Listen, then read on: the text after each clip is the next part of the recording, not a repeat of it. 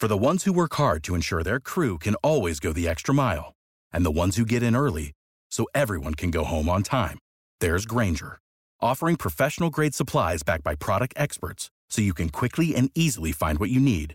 Plus, you can count on access to a committed team ready to go the extra mile for you. Call, clickgrainger.com, or just stop by. Grainger, for the ones who get it done.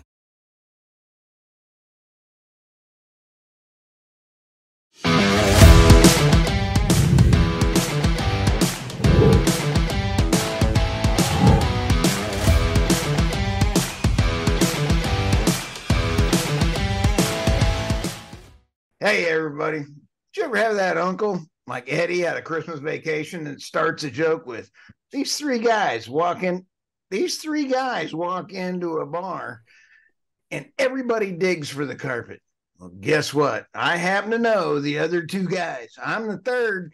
Welcome to the three podcasters walk into a bar. My name's Stu Turley, President and CEO of the Sandstone Group. I've got David Blackmon. I mean, David Blackmon is a busy, busy guy. Um, he is a Telegraph and Daily Caller and Forbes contributing authors. He has his podcast, The Energy Question, and it's going bonkers. And he's also on uh, the Energy Transition out of Brazil, Dallas. Bulgaria and the UK. What a great team you got on there. Welcome, David. Hey man, how you doing? I hope I'm having a... all right. I'm worried about RT, but I'm glad to see you. Oh yeah, we, he's had a lobotomy, and then we have uh, RT. I mean, RT is one of them big dogs over at Pecos Operating Corporation. He has it's an E&P so I have to say that so he can understand that. E and P, and that is over there. It's an oil and gas exploration company, and he's over there. Also has the crude truth, and I mean the crude truth is a hoot. Welcome, RT. Stu, thank you so much uh, for the introduction. It is always uh, great to be here with you and the David Blackmon. It's just it's just a great day. I'm got, I'm, I'm happy. Uh, uh, God is good. Uh, uh, we're we're just out here on location, giggling. Uh, uh, we just got done staking the next two wells that we're going to start drilling here next week. Nice. So I'm just, I'm just, I, I can't believe it. I, I kind of don't know what to do with my hands right now. I'm just so excited. As always, well, God is good, and to be here with you too is just awesome. Keep them visible, please, RT hey, David, we got a few Yo. things. We got a few things that you you're an animal. I mean, you're a day, AI. Why don't we throw AI totally away and just use David Blackmon? There you go. I yeah. think we should. Uh, David, uh, you had a great, great podcast. I mean, this podcast was really cool about uh, nuclear molten sand or whatever it molten was. Tell salt. us about that molten yeah. salt. Thank you. The first molten salt reactor in the state of Texas. Uh, Natura Resources is the company. The CEO is Doug Robison, an old friend who is a, a fella who made his fortune in the oil and gas business and is now leading the way to bring Texas into the 21st century nuclear technology with a molten salt reactor in conjunction with four universities, not three, not two, not one, but four. Uh, Is that Abilene? Christian, yep. Abilene Christian University, where the reactor itself will be housed, and the facility is already built and ready to go. Wow. Uh, the University of Texas at Austin, Texas A&M University and College Station, and Georgia Tech as well. And uh, all four research universities working on the same project to to bring this molten salt reactor to reality. And uh, the, the thing about this technology is this reactor is going to be roughly the size of the refrigerator in your kitchen. Okay. And, and it's housed underground and it's going to be on a facility in a facility smack in the middle of the ACU campus in Abilene. And uh, there's no concerns about radioactivity, no concerns about meltdowns. It's the safest technology in the world. It's reliable. Right. It will generate electricity 24 hours a day, seven days a week for very little cost, and uh, it's it's the coming thing. This is a proven technology rather than a a you know a hoped for technology like cold fusion and things like that. All right, you got RT David. You got RT. He's going to be up and running by 2025. By the way, anyway, that's all I want to say. You got RT's jaw just hit his dashboard. For our listeners that are on the podcast, I have to describe RT. RT's sitting there flabbergasted. And normally we know that he's out a flycatcher with his mouth hanging open, but he really had that flapper going. David, are you serious? Yeah, yeah. totally. I mean, excuse me, I, I can't believe that. How awesome it is that we're we're creating a power source that's first of all the size of a normal refrigerator, okay, and then it's going to be in the middle of a freaking college campus, safe and secure underground. I'm sure. However, you know what a way to throw those worries to the wind and I think that's just awesome because, you know, people always talk about the the the danger that's involved with nuclear. And, you know, I remind people all the time, hey, we have submarines that are nuclear and aircraft carriers that are nuclear. Yeah. If yeah. it is that safe for us to defend with, why would it not be safe for us to use? And I've said head. it here, and I know, oh, yeah, my head, my head, it just kind of like goes after it. Sorry. yeah, no, but I mean, you know, I'm not against any form of energy that will create the power needed to move our country and the world forward. And like you just said, David, this is a way that that is truly going to happen. Uh, what's the name of the company again? Natura, N A T U R A Resources. They're, they're located in Dallas, uh, but the research project uh, is in Abilene at Abilene Christian University. Uh, the website is naturaresources.com for anyone that wants to go read about it. And uh, you can also watch the episode of The Energy Question where Doug takes us through the whole thing from cradle to grave. Isn't that great? Yeah, it's fantastic. And, and look, these are going to be modular reactors. Uh, yep. With up to 500 megawatts of generation capacity, you won't have to build multi-billion dollar transmission lines. They'll be able to be sited right in the market centers where the electricity is needed and used. Uh, it's it's clean. It's zero emissions. It's it's a technology that's going to be the wave of the future. I fully believe it. I think it's going to be yep. well out ahead of, of anything else in the nuclear space. And folks, if you if you want to get to net zero, you can't get there without massive expansion of nuclear. It's as simple as that. Wind and solar are not going to, I mean, they have, solar in particular has a legitimate use in a legitimate place in a well managed power grid. But if you want to get to net zero, you have to have 24 7 reliable, predictable generation. And that's going to come with modular nuclear like this molten salt reactor.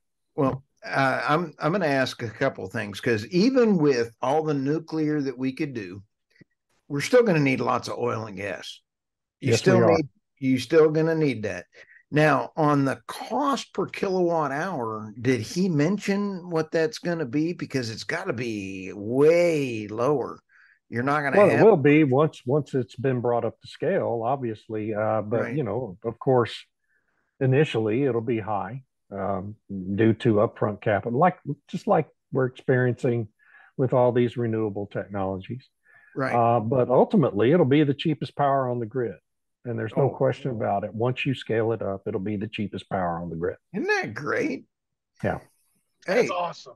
Hey, RT, uh, Harold Hamm threw out a uh, a bone the other day, and he said that oil has a chance of going to 150 bucks. What do you think about uh, going to 150. Well, I mean, J.P. Morgan put out something that said we got a chance to go up to three hundred dollars a barrel, but I don't, you know, I'm not running to the bank on that either. Um, I, you know, guys, y'all are the experts when it comes to, to the financial side of, of where oil's going. I do know that we are running low on our supply. Uh, and it's due to the fact that we continue to produce from existing fields and not drill new wells. So the the more we continue to do that, I do know our supply is going to go down. So there is really no reason why we probably won't see $120 oil. Um, maybe 150. Um, I will say this as an American and as an American a public at large, we hit 150 guys. Our economy is going to take a major hit. So from that standpoint, I really don't want us to. Yes, my oil will be a lot higher than what it is today. But I mean, right. who we kidding? People will not be traveling. Gasoline is already so high uh, that you know. Uh, can you imagine where it is today at ninety dollar oil uh, and gasoline prices at now? Just imagine where gasoline prices would be at one hundred and fifty. Uh, Stu, what do you think? Um, I don't think we're going to get to the 150. I gave up uh trying to put a price out there you know with all the the demand demand and supply demand used to be a very easy one. David and i could get our crayons out and go mm, that would make sense. Now you have geopolitical you have the uh, regulatory legislation through regula- regulations you know who knows? And then you have california that is just absolutely the poster child for stupid um, you know what's weird? All of our podcasts, the crude truth, the energy transition, and the energy newsbeat podcast, two of our biggest states, New York and California, for all of all three of our shows. Yeah. I'm not kidding we are big in Germany, we're big in the UK, and we're big in New York and California. And we've been like very vocal about that. But the refineries are the real big issue of why they have downsized all their refineries, RT. And the refineries, uh, there's a drop of more than 30% in refining production and now California is now importing from South Korea. Oh, it's really good for the environment to throw all that gasoline and diesel into a tanker, chug it across the ocean, and yeah. then have it dropped in. Oh, yeah, they're bringing in refined products, not crude oil, right? Yeah. That's right. Yeah. And uh, they are uh, Refineries are shutting down because California has imposed new regulation that bans the sale of gas powered cars by 20, 2035. All right, Ford. I, I can't wait. Yeah. Ford just announced, was it yesterday, that they're stopping a multi billion dollar battery plant? I believe it's Michigan, they announced yesterday. Uh, we had David, you wrote an article on the EU backing out of their commitment on these. What do you think is going on? Well, I, I mean, I think there's a general awakening starting to happen, not just in the United States, but in Europe and really in, in other parts of the world. I, uh, that, you know, the realization that the reason why energy costs, the cost of all forms of energy, not just oil and gas, uh, but all forms of energy, keep going up and up and up, is because of these policies. And uh, it became really obvious in, in Britain with with the supposed conservative party trying to move this 400 page energy bill that would put all sorts of new costs and new demands on consumers just an insane piece of legislation and i think that that scared Sunak. You know, they they've got an election coming up. He has to call an election before 2025, and and so, I mean, he he came to a realization, I think, that he can't be reelected. His party cannot win a parliamentary majority uh, by pursuing these policies. That because consumers are in revolt. Uh, right. You have protests in the streets in in London, in Paris, uh, all over Europe uh, you're starting to see uh, protests pop up here in the United States. And it's all due to these idiotic policies that these governments have been pursuing. Right. And um, I think there's going to be a general backlash against all of it. And uh, you're going to see a lot of change in governments here in the the quote Western democracies in the coming few years because of it. The the ramifications you know, David, uh, of everything me, we're just. Oh. Yeah, go ahead, RT. The ramifications are huge because this goes across everything. What yeah. were you saying, RT? Go ahead, RT. Well, let me just finish my statement. Um, that that's interesting that you talk about how we're going to see political party well changes um, because of what's going on. Uh, and you just wrote another article that really said uh, the, the, title of it, and I'd like maybe for you to expand. Uh, the title is "If Trump's elected, Kiss Net Zero Goodbye." Yeah. And so I, would kind of like for you to expand on that because I, I do think that ties into what you just said that people are starting to understand that hey, if we want to stay elected, we got to start making better realistic choices than hoping for and i'm going to be crude for fairy dust and unicorn piss and yeah. um, so i just think what you're I thought it was unicorn and farts farts. That sounds a lot nicer for the children out there i, I would say than, than what i said. Yes uh, fairy dust and unicorn farts. And um, so uh, please if you don't mind if you can expand on that just a little bit that'd be great. Well, I, I mean, the, the, the thesis of that piece that was in the uh, Telegraph um, was that if Trump gets elected and, and Sunak wins re-election, then the U.S. and the U.K. are going to be standing astride uh, all these uh, conferences at uh, the WEF and the COP28, the COP conferences that are put on annually by the United Nations, saying we're not going along with the game anymore and um, that's going to put a lot of pressure on other European countries and Canada and other Western nations to, you know, kind of cool their heels in the same way. And you already see countries like India, uh, India, India. Italy, Greece, Sweden, and other countries in Europe pulling back as well. And and so much of this, so much of this momentum has been built through peer pressure at these annual meetings where all the, the quote environmentalists fly in on their private jets and overwhelm the local airport and have $500 dinners every night with $1,000 bottles of wine, uh, you know, and, and pretend that they're saving the earth. And it's all peer pressure. And they adopt these resolutions that say, there's what we're all going to do. And they and you know the the representatives fly back to their chosen country and try to implement all that crazy stuff without ever thinking through the ultimate impl- impl- implications of any of it. There's no overarching plan to integrate it all together into a real true integrated plan. And and so you end up with with these unintended consequences and and costs of everything going up and artificial shortages being created and all that. Um, and so, you know, if Trump gets elected, what was the first thing he did upon being elected the first time? He pulled us out of the Paris Accords.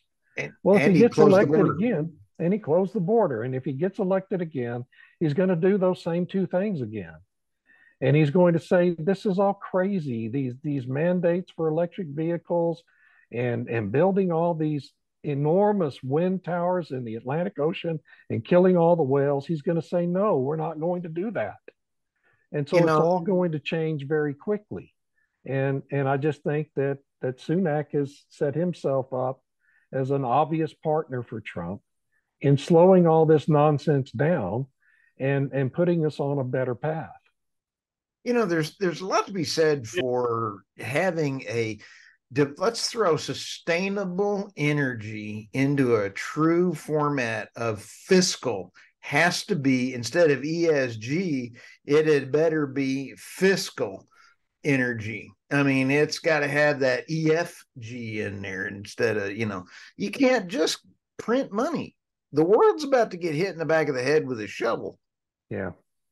Yeah, I you know, it's it none of this is sustainable in any real sense. Uh, it and it all of course depends on how you define that term sustainable right which of course the the environmental left always wants to ignore the economic impacts of all of this and the human impacts okay so right, the other thing right. they always want to ignore is the fact the unarguable fact that all of this hits the the lower income folks the hardest because Absolutely. they spend a higher percentage of their income on energy than wealthier people do. Well, who's setting all the policy policies? The wealthier No, people who aren't impacted by these policies. Yeah. And so it's it's just a terrible situation where the worst people possible are making all the decisions, and we've got to stop it. Oh, you bet. Well, David, uh, I do appreciate you, and I think we're just about out of time. And I think Well, good. RT I've dominated the heck out of this episode, but that's okay. I love it. You are phenomenal. and uh, we do have a few bloopers that we're going to add back in, David, and uh, send those out so that. oh my gosh. Oh yeah, we'll have some fun because it got me there doing that really bad. Yeah. RT, Was I picking uh, my I- nose? I don't think I was. Hopefully not. No, but um, you know, RT, uh, we're we uh, we know he's out on the uh, in West Texas in a well pad. So yeah, we lost him. Yeah. Yep. Anyway, well, David, thank you so much. I do Thank appreciate you, it. Stu. It's we will always see good you on the with you, next episode. All right. All right.